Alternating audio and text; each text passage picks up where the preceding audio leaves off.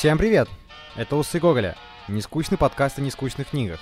И с вами его ведущие Вадик Кириленко и я, Никита Рыбаков. Сегодня будем рассматривать повесть Антона Павловича Чехова «Палата номер 6».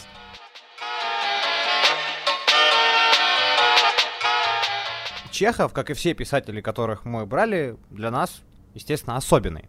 Правда, у Чехова есть одна небольшая проблема. Его уничтожают в школе. В смысле, вот школьная программа, куда его запихивают в огромном количестве, портит о нем впечатление. Мне кажется, не только у меня так произошло, многие школьники с этим столкнулись.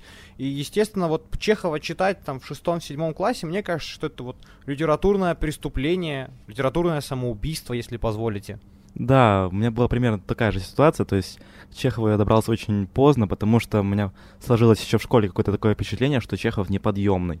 То есть я его сравнивал с Достоевским, с Толстым, с какими-то такими большими талмутами, и потом, когда случайно наткнулся на Чехова, я просто обрадовался, что есть такой человек в русской литературе, и влюбился в него сразу же. Мое знакомство произошло с ним в совсем раннем детстве, потому что моя мама почему-то считала, что Чехов это детский писатель, у нас э, дома было его полное собрание сочинений, и мама была уверена, что это очень интересно для десятилетнего Вадика. Поэтому, собственно, я его читал вместо сказок, вместо Гарри Поттера у меня был Чехов.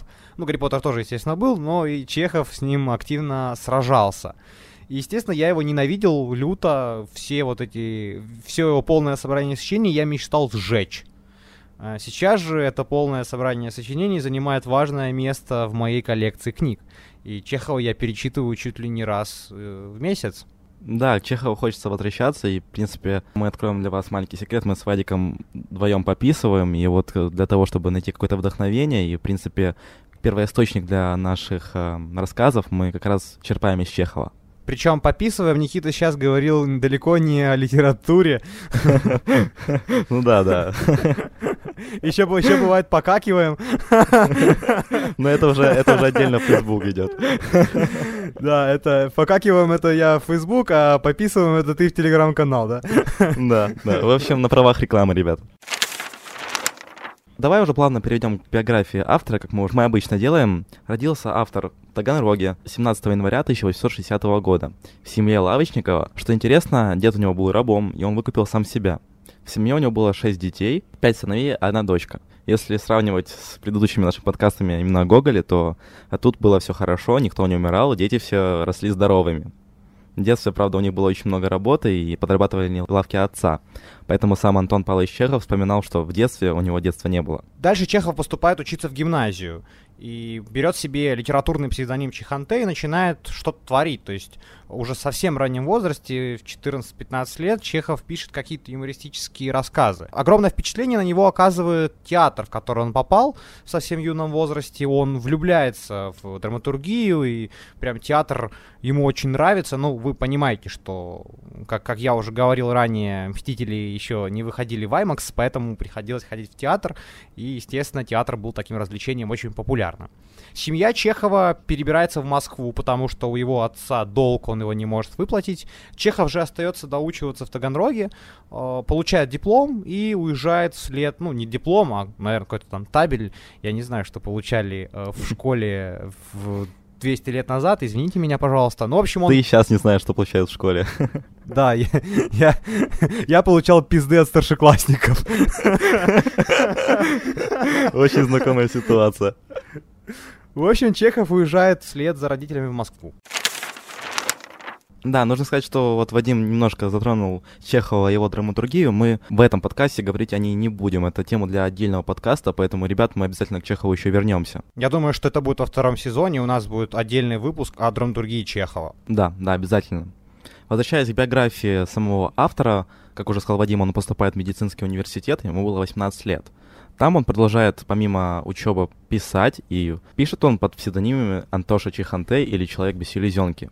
И как раз в 1879 году, когда Чехову было 19 лет, у него произошел первый литературный дебют в журнале. А уже в 1884 году, через пять лет, он публикует свой сборник рассказов, который называется «Сказки Мальпомены». Он совмещает литературную работу с работой врача, и он вообще всю жизнь будет это делать. Он, уже будучи даже признанным литератором, не откажется от своего призвания, он будет лечить людей и всячески им помогать Но все-таки история запомнит Чехова как писателя, поэтому будем мы говорить, наверное, больше о литературе, нежели его врачевании. Да, и подкаст у нас литературный все-таки, а не врачебный. Ну, мы обязательно запустим врачебный когда-нибудь, я, я надеюсь, потому что мы же как бы эксперты во всем.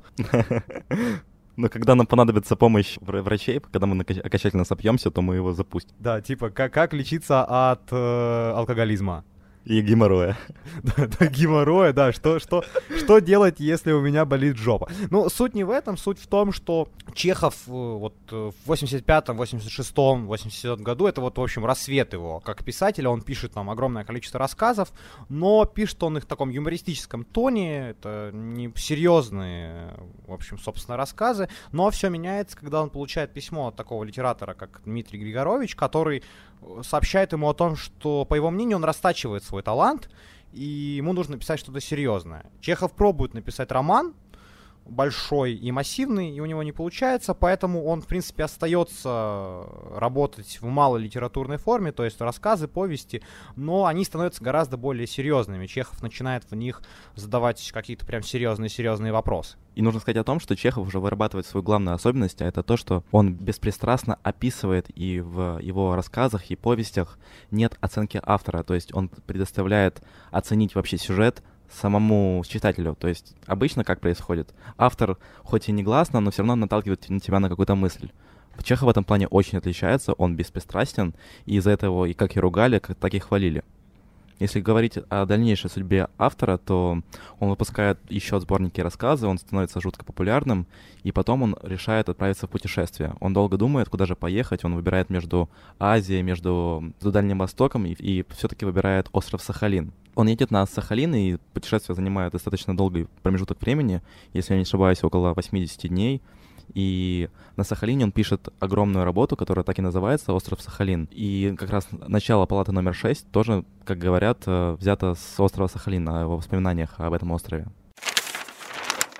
Нужно сказать о том, что у Чехова было не очень хорошее здоровье, у него в детстве был что-то что-то вроде туберкулеза, и такое тяжелое путешествие на остров Сахалин, а остров Сахалин это прям Сибирь, это за Сибирью находится, то есть он ехал по Сибири, и он там, естественно, немножко простыл, все это дело он подхватил, все это дело усугубилось, как бы он скончается, забежим вперед, от туберкулеза, и многие, многие его биографы считают, что эта поездка в Сахалин была самоубийством, но там он проделал большую, огромную работу, он там, например, сделал перепись населения, и также он там лечил, э, врачевал, так далее, тому подобное. Он написал книгу «Остров Сахалин», которая посвящается этому. Я ее читал, она мне не очень понравилась, она такая вот, знаете, очень публицистическая, очень да, такая прям сухая, там очень много. Да, вязкая, очень много фактов в ней. Вот мне, я не скажу, что это прям вот художественное произведение, но тем не менее до того времени Чехов проделал огромную такую вот массивную работу, которая, естественно, была очень нужна, и это вот говорит о том, насколько это большой человек и автор. Да, Чехов вообще запомнился в истории человеком очень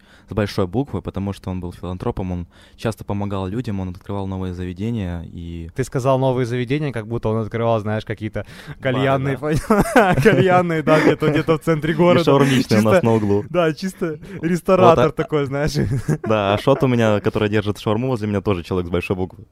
Да, да, человек просто, знаешь, филантроп. А, но на самом деле, если без шуток, Чехов открывал заведение, но такого характера помогательного, если есть такое слово в русском языке, это всякие больницы, школы, библиотеки, театры. Ну вот он помогал и участвовал в огромном количестве проектов и в Москве, и в Крыму, в котором он будет жить э, в конце своей жизни. Поэтому, кроме того, что он был прекрасным автором, он еще был прекрасным человеком. А как вы понимаете, это очень редкое сочетание. Да, в общем, Чехов был филантропом, миллионером и секс-боем. Плейбоем, плейбоем, чувак, плейбой, ну, come on, come on. Я настолько старый, что я перепутал плейбой и sex boy. Извините, ребята. Ничего страшного. Ну, я думаю, сейчас у многих испанский стыд. А если вернуться к нашим любимым сравнениям, то когда-то я сравнивал Пушкина с Робертом Дауни-младшим, то Чехова можно сравнить с Тони Старком, которого играет, э, собственно, э, наш любимый Роберт Дауни-младший. То есть это такой вот действительно гений, миллиардер, э, плейбой, филантроп, Сексбой, все да? такое. Да, ну, секс-бой, да, секс-бой. Именно, именно, именно оно. Ну, слушай, ну, ты, кто, как не ты, будешь рассуждать о том, секс-бой или Чехов? Да. Мы, в общем, плавно подвигаемся к тому, что мы скоро будем сравнивать, как мы уже говорили ранее, Донцова и Кобзона. И очень хочется узнать, Кобзон он секс-бой или, все-таки нет? Ну, судя по его прическе, то он абсолютно точно секс-бой. Ну, все, можно заканчивать наш подкаст на том, что Кобзон секс-бой, мы все, то есть литературы больше, больше не будет, будем говорить о том, насколько сексуален Иосиф Кобзон.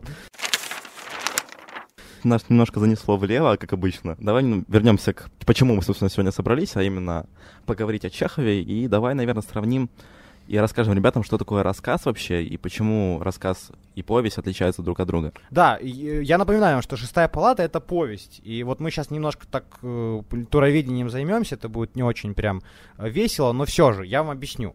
Смотрите, рассказ — это самая малая литературная форма, одна из самых маленьких, это обычно повествование об одном или двух персонажах. э, Обычно оно закончено, то есть оно чем-то заканчивается.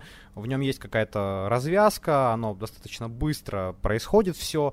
Повесть же отличается от рассказа тем, что она больше, и, грубо говоря, в повести может быть несколько рассказов.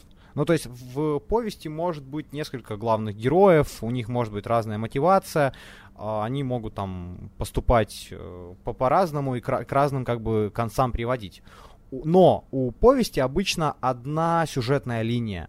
У романа же несколько сюжетных линий может быть. Например, там вот у, в романе Джорджа Ма- Мартина «Игра престолов» очень много сюжетных линий, их там Да, да, больше их даже сотни, слишком наверное. Да, их даже слишком много, вот поэтому это роман. А, В, в повести «Шестая палата», которую сегодня мы будем обсуждать, сюжетная линия, в принципе, плюс-минус одна, но главных героев и действий, то есть, ну, там, в смысле каких-то происшествий очень много. Ну, то есть, там, главные герои куда-то едут, они что-то делают, меняются места, поэтому это, собственно, повесть. А рассказ, ну, вот, например, у того же Чехова есть рассказ, который называется «Мститель». А, В нем идет повествование о человеке, который пришел в магазин и хочет купить э, пистолет, чтобы убить супругу, которая ему изменяет. И в- в- на протяжении всего этого рассказа он выбирает этот пистолет, в итоге он его не покупает, потому что не хочет садиться в тюрьму. Вот здесь как бы история ведется в одном месте, у нее один смысл, один сюжет, она достаточно короткая, вот чтобы вы просто примерно понимали такие основы, грубо говоря, литературоведения и основы жанров в литературе. Ты пока рассказывал, у меня возник вопрос, если рассказ наз- называется «Мститель», если в нем Человек-паук. По-моему, еще вот в этом рассказе Человек-паук к Мстителям не присоединился. Но нужно А, ну уточнять. все, тогда все хорошо. А, Да, и вообще Чехов а, писал сюда в жанре реализм. И давайте немножко расскажу, что такое реализм, чтобы вы понимали. Как мы помним из литературы ранее, то в литературе преимущественно ис- использовали жанр романтизма, то есть все увеличивали и придавали какие-то особые краски, а вот как раз а, на смену романтизма приходит реализм, это направление в литературе, когда вещи показывают своими, э, в своей настоящей форме и воспроизводят действительность такая, какая она есть. И как раз Чехов в жанре реализма был одним из самых лучших. Ты сейчас сказал, давайте вспомним, так как будто ты это, ну, типа, реально знал, а не нашел в гугле полчаса назад. Так и было, так и было. В общем, давай уже немножко ближе к сюжету. Опять же, ребята, будут спойлеры, не кидайте в нас тапками, вы любите э, Да, это знаешь, за то, наша спойлерим, дежурная но- рубрика «Извинения за спойлеры». Да, мы в каждой, каждой серии будем ее использовать, спойлеры будут, но не выключайте, их будет не очень много, мы постараемся все-таки избежать огромного количества спойлеров. Да, и как раз переходим к повести. Повесть рассказывает о небольшом больничном флигеле.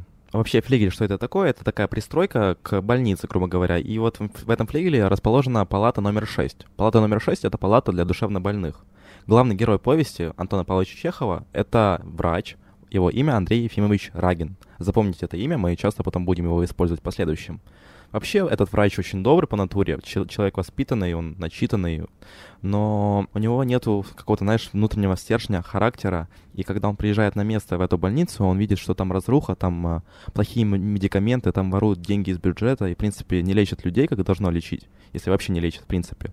И он с этим ничего не делает, потому что он, вот такой человек, он просто смирился. И однажды он посещает эту самую палату номер 6 и встречает там Громова. Это тоже важный персонаж в этой повести. С Громовым у них возникает диалог. Громов оказывается очень даже начитанным и интересным собеседником. Нужно сказать о том, что Громов — это больной, то есть он сумасшедший. Да, то есть нужно вообще сказать, что душевно больные это сумасшедшие, а не то такое слово, душевно больные, знаешь. Мне кажется, оно уже вышло из обихода сейчас. Хотя я могу ошибаться, но я давно не слышал это слово. Но суть в том, что вот этот Громов душевно больной и этот доктор Андрей Ефимович, у них начинает к нему часто наведываться, он начинает э, часто с ним, э, собственно, общаться, и этот Громов очень интересный собеседник. У них расходятся взгляды, я сейчас расскажу, в чем, наверное, расходятся. А, Рагин, э, Андрей Ефимович, он как бы такой приверженец стоицизма. Стоицизм это такое направление философии, которое считает, что все там жизненные преграды, там все жизненные трудности, это типа окей, типа ничего, ничего такого там прям плохого в этом не происходит, их нужно переживать там с улыбкой. О том, да, что... главное им не удивляться. Да, о том, что все равно там, где ты живешь, что ты ешь, то есть неважно, богатство, в общем, неважно, главное, что ты живешь там, э, и надо там быть умным человеком, независимо от того, бедный ты или не бедный. А его оппонент, э, Громов, он считает, что это все полная-полная херня, э, это прям не философия, а какая-то лень, сонная одурь. Он считает, что Рагин вот приверженец стоицизма, потому что он на самом деле никаких страданий в своей жизни и не видел. Да, есть прекрасная цитата из книги, если позволите, я ее зачитаю. «Мудрец или попросту мыслящий и вдумчивый человек отличается именно тем, что презирает страдания. Он всегда доволен и ничему не удивляется значит я идиот, так как я страдаю, недоволен удивляюсь человеческой подлости. Да, вот такой вот, например, диалог между ними был. И еще раз, давайте повторим. Рагин, он такой вот ленивый, он целый день сидит дома, в больницу ездит редко, он уже смирился со всем этим безобразием, которое происходит в больнице. В больнице грязь, в больнице там воруют, э, бьют, ну, то есть все-все-все прям страсти. А Громов же такой да, но Агромов — это человек, который был очень начитанным, но в какой-то момент времени у него появилась мания преследования, и из-за этого его упекли э, в больницу и, грубо говоря, признали сумасшедшим.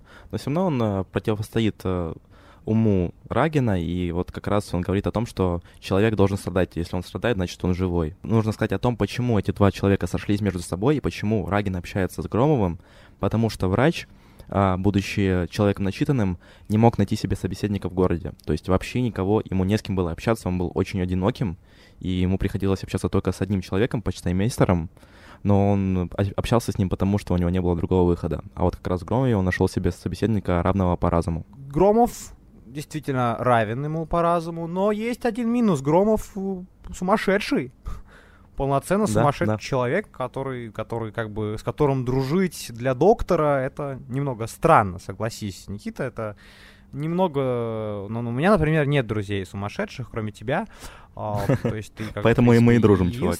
А, ну, нет, я дружу, потому что ты моряк, у тебя много денег, и ты мне их одалживаешь, но ты можешь считать, как ты хочешь. Пожалуйста, можно я буду жить в своей реальности? Ну, сум- сумасшедшая реальность, прям в своей палате номер 6 ты живешь. Но суть не в этом, суть э, в том, что Чехов создал очень интересный сюжет, в котором противоставляются две разных философии. Один человек живет весь в уме и считает, что жизнь там его не имеет никакого смысла, он так, знаете, а, проживает ее в своих философских размышлениях, читая какие-то романы, занимаясь какими-то там вот думами. Другой же, наоборот, очень хочет жить, ему не нравится его положение душевно больного, он страстно недоволен э, тем, что все горожане вот ленивые, что в городе ничего не происходит. А, и он не с этим не смирился. То есть Громов, несмотря на то, что он душевно больной, он вот все же борется в своей голове с э, ленью и совсем совсем таким. Рагин же смирился со всем, что происходит вокруг. Э, да, это вот, ну, это какая-то философская часть этой книги, но вообще повествование продолжается. Этот врач ходит к этому душевному больному, они разговаривают, и каждый раз у них новые споры, но горожане начинают замечать, что доктор ходит к больному очень часто. И потом они узнают, что все-таки у них завязалась дружба, и, естественно, они как-то очень странно к этому относятся. Они, в принципе, все там такие немножко закостенелые люди, они не понимают, почему доктор вообще может дружить, дружить с сумасшедшим.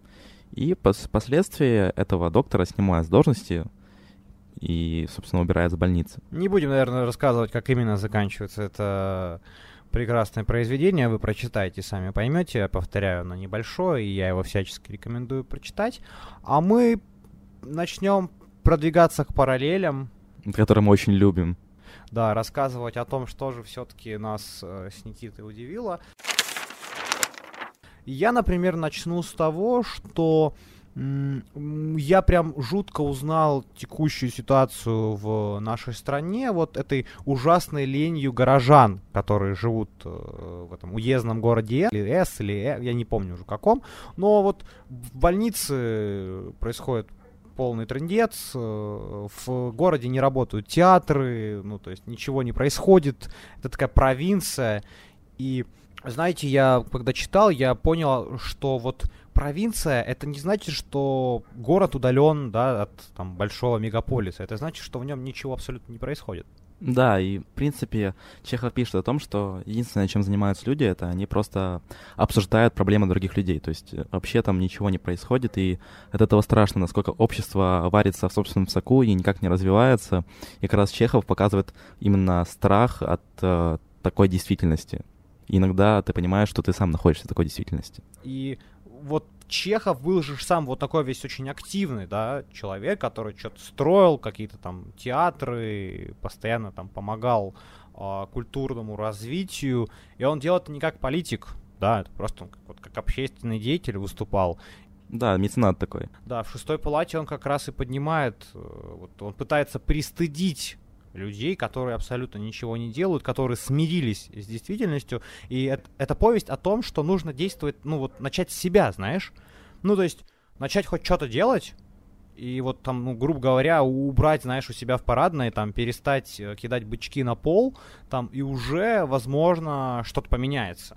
Да, если вспоминать воспоминания современников, то вот когда люди читали произведения того Чехова, то они удивлялись, насколько точно Чехов описал действительность, и сам Чехов удивился, что из его палаты номер 6 вышло нечто большее, чем он сам предполагал, и он описал не только какой-то уездный город, а всю Русь. И если говорить об острове Сахалин, если мы его вспомним, вы помните этот остров, на который Чехов ездил, то вот как раз эта палата номер 6, это заключенные, которые, которых он очень много встретил на Сахалине, которых вот живут Э, в заперти, в клетке, и он из этих заключенных смог создать некоторую, знаете, такую закрытую экосистему. Ну, то есть мне кажется, что вот палата номер 6 это вот целая страна, да, людей заключенных, которые заключены не то чтобы в стены, да, темницы или там тюрьмы, в решет. Заключены в стены реальности. И в свои головы что очень важно, своего, то есть они где-то уже уперлись и стоят, и это происходит сейчас, то есть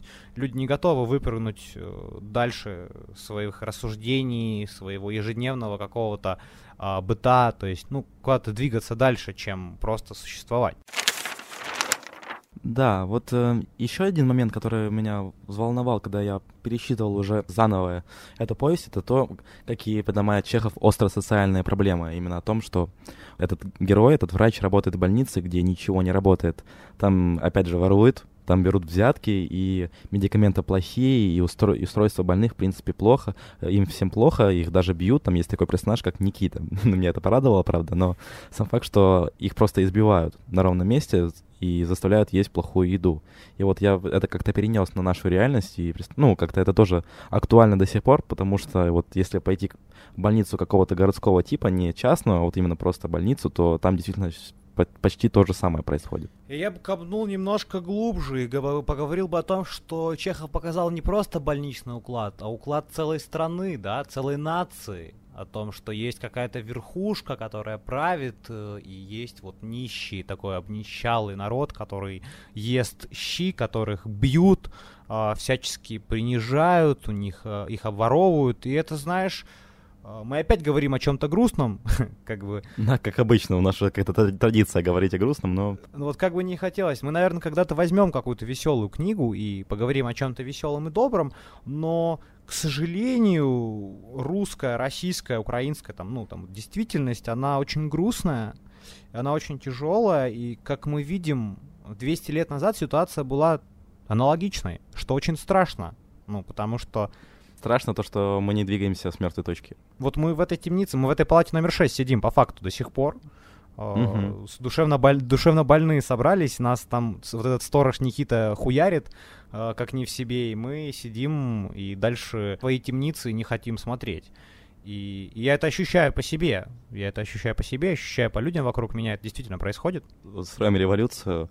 Мы баллотируемся на следующие выборы. Голосуйте за нас. Усы Гоголя, партия от народа. Я в политику не хочу. Я как Чехов буду как общественный деятель, меценат. Сейчас вот э, наши подписчики нам начнут платить за подкасты. Мы их сделаем платными, заработаем миллиард и тоже будем строить театры, больницы, как э, Чехов. Чувак, это не очень меценат, если подписчики будут нам платить. Я тебе открою небольшой секрет. Ну, мы же эти деньги будем вкладывать, поэтому это меценат. Все, вообще иди в Нет, это называется хотел одессит. тебе сказать. Ну, одессит это если я эти деньги пойду пробухаю. Ну, что, собственно, наверное, и произойдет. Это называется коренной одессит. В два, в два поколения, понял?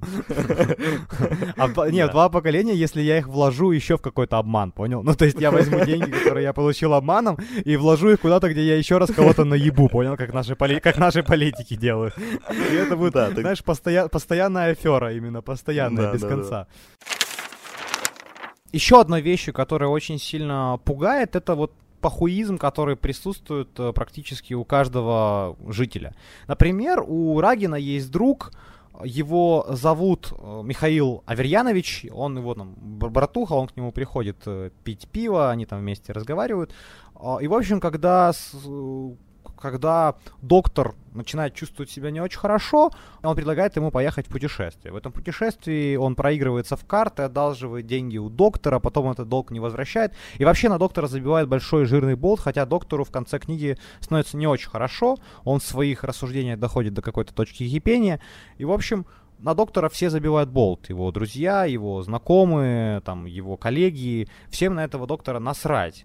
И эта ситуация показывает не только там какое-то абсолютно безразличное отношение к доктору, но и вообще без- безразличное отношение людей друг к другу. Да, о том, что даже если вот э, человек лежит на улице, ты вряд ли подойдешь к нему и спросишь, хорошо ли ему, и ты, скорее всего, сразу подумаешь, что человек напился, и даже не подумаешь, что он просто ему плохо может быть. Это повесть, это урок, знаешь, вот на- нам, что Да. нужно делать как-то иначе. Чехов хоть и пишет и забавные вещи, но заставляет задуматься. Вот мне кажется, что «Палата номер 6» — это из того, что я читал у Чехова, самое тяжелое его произведение. Да, да, и не зря оно признано чуть ли не самым лучшим, то, что он писал. Да, оно достаточно известно, действительно. Еще один вопрос, который меня взволновал, когда я читал это произведение, это то, что Рагина, а именно врача, заставили поступить на врача только его родители. То есть непонятно, как бы сложилась его жизнь, если бы он шел своим путем. И это тоже нек- некий такой отсылка к людям, которых э, заставляют учиться.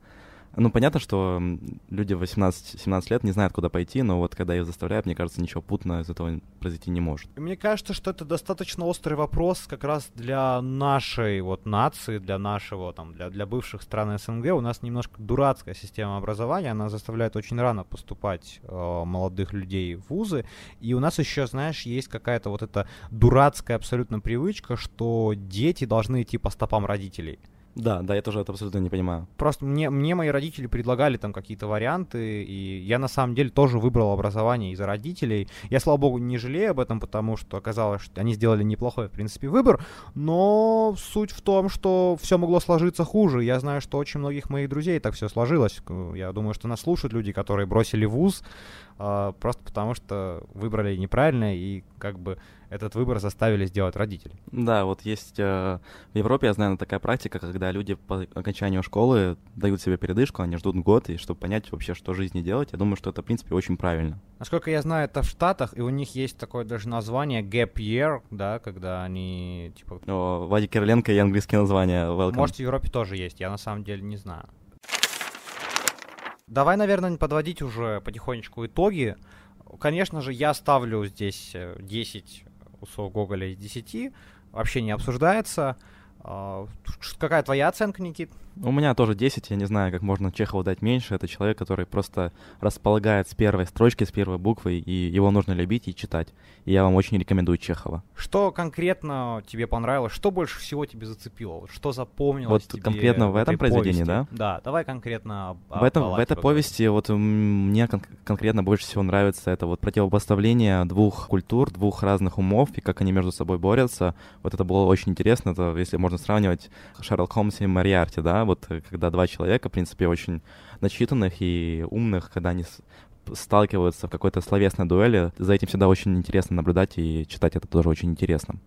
А что тебе понравилось? Мне, наверное, больше всего понравилось вот это чувство стыда, которое возникает от э, той действительности, которую описывает э, Чехов. В смысле, ты понимаешь, что ты живешь в этой действительности, ты понимаешь, что она не очень хороша и что нужно что-то делать.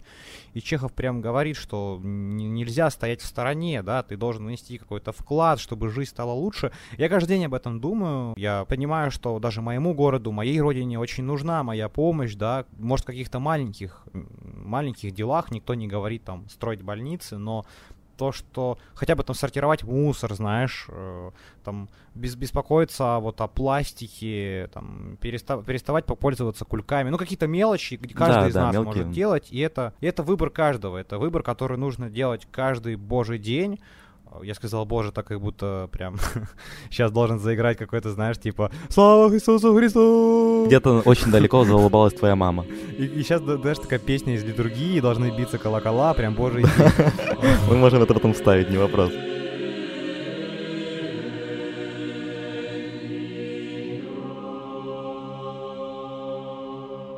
Ну, в общем, мне Чех вообще нравится. Например, я люблю у него еще очень сильно рассказ «Дом с мезонином», например. Тот же «Мститель» мне очень нравится. Мне очень нравится «Вишневый сад», «Дядя Ваня». Мне «Дядя Ваня» очень нравится, да. Да, я тоже люблю очень сильно драматургию Чехова. А, в общем, мне нравится «Дама с собачкой», это вообще очень крутая штука. Ну, в общем, Чехова, мы, мы, мы к нему вернемся, это вот прям сто процентов, что мы к нему вернемся. А давай, пока ты закончишь, э, рассказав, чем закончилась, собственно, закончишь свой рассказ, собственно, тем, как чем кончил Чехов, жизнь да? Антон Павловича. Да, чем, чем он, собственно, кончил. Да, ну, к сожалению, Чехов, как мы говорили ранее, на Сахалине подхватил, э, ну, вернее, не подхватил, он просто обострил свою болезнь, а именно туберкулез, поэтому он воз... после Сахалина он возвращается в Москву, ему становится хуже, и с Москвы он отправляется в Ялту. В Ялте он пробыл не, не очень долго, и, к сожалению, он умер Умер писатель в 44 года. Да, умер он, по-моему, в Германии, там он уже лечился в санатории. Последние годы своей жизни он активно работал. Э, собственно, он даже в болезненном таком состоянии поехал на премьеру «Вишневого сада», где ему там все аплодировали, где его очень были рады видеть, да, он уже был достаточно плох. И повторюсь, мы вернемся к Чехову. Естественно, мы с ним не прощаемся. Мы не прощаемся и с вами, наши дорогие слушатели. А закончим мы подкаст прекрасной цитатой Довлатова о творчестве Чехова. Можно благоговеть перед умом Толстого, восхищаться изяществом Пушкина, ценить нравственные поиски Достоевского, юмор Гоголя и так далее.